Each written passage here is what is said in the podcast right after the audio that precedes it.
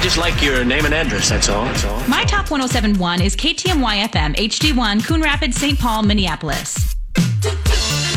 My talk traffic time. A Few things to tell you about. Let's head to Rosemount first. Minnesota 3. We have some animals on the roadway from 130th Street West to McAndrews Road.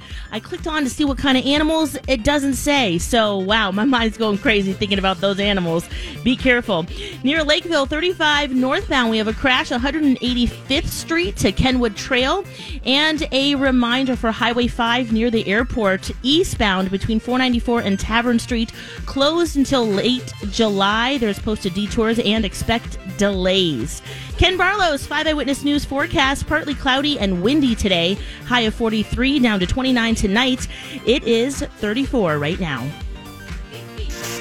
Give, give me the update. This is a My Talk Dirt Alert update.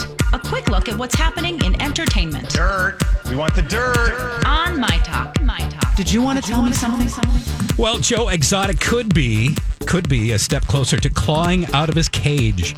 Yesterday, President Trump said he's going to take a look at a request for a oh. pardon Oh, from. Joe Exotic Maldonado Passage, the star of the hugely popular Netflix series Tiger King. Uh-huh. I, yeah, he was asked about this at the coronavirus briefing again. The briefing. Can you believe Can that we- was even a question? Can we, reporters, can we Stop please, it. can we please keep the questions to the coronavirus? Thank you very much. Yes. Yes, uh, Maldonado Passage issued a call for a presidential pardon and announced a $94 million lawsuit against the federal government on his Facebook page. Oh, Lady Gaga is looking forward to becoming a mom. The 34 year old actress and singer shared her hopes for the future in the May issue of In Style magazine.